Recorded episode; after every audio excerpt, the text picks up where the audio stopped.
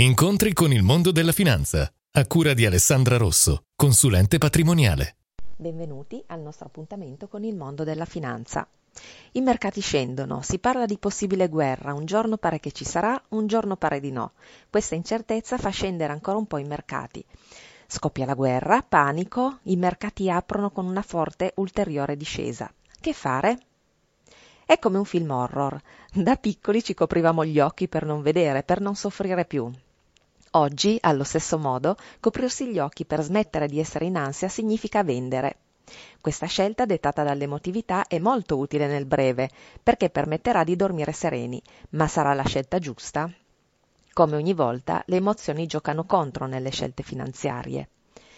L'investitore emotivo giustifica la sua scelta dicendo che questa volta è diversa dalle altre.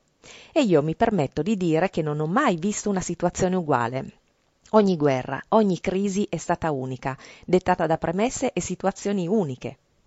Da bambini, davanti a quel film che ci faceva paura, dopo qualche minuto toglievamo le mani davanti agli occhi, scoprendo che la scena violenta era finita e magari ci eravamo anche persi scene importanti e piacevoli di quel film.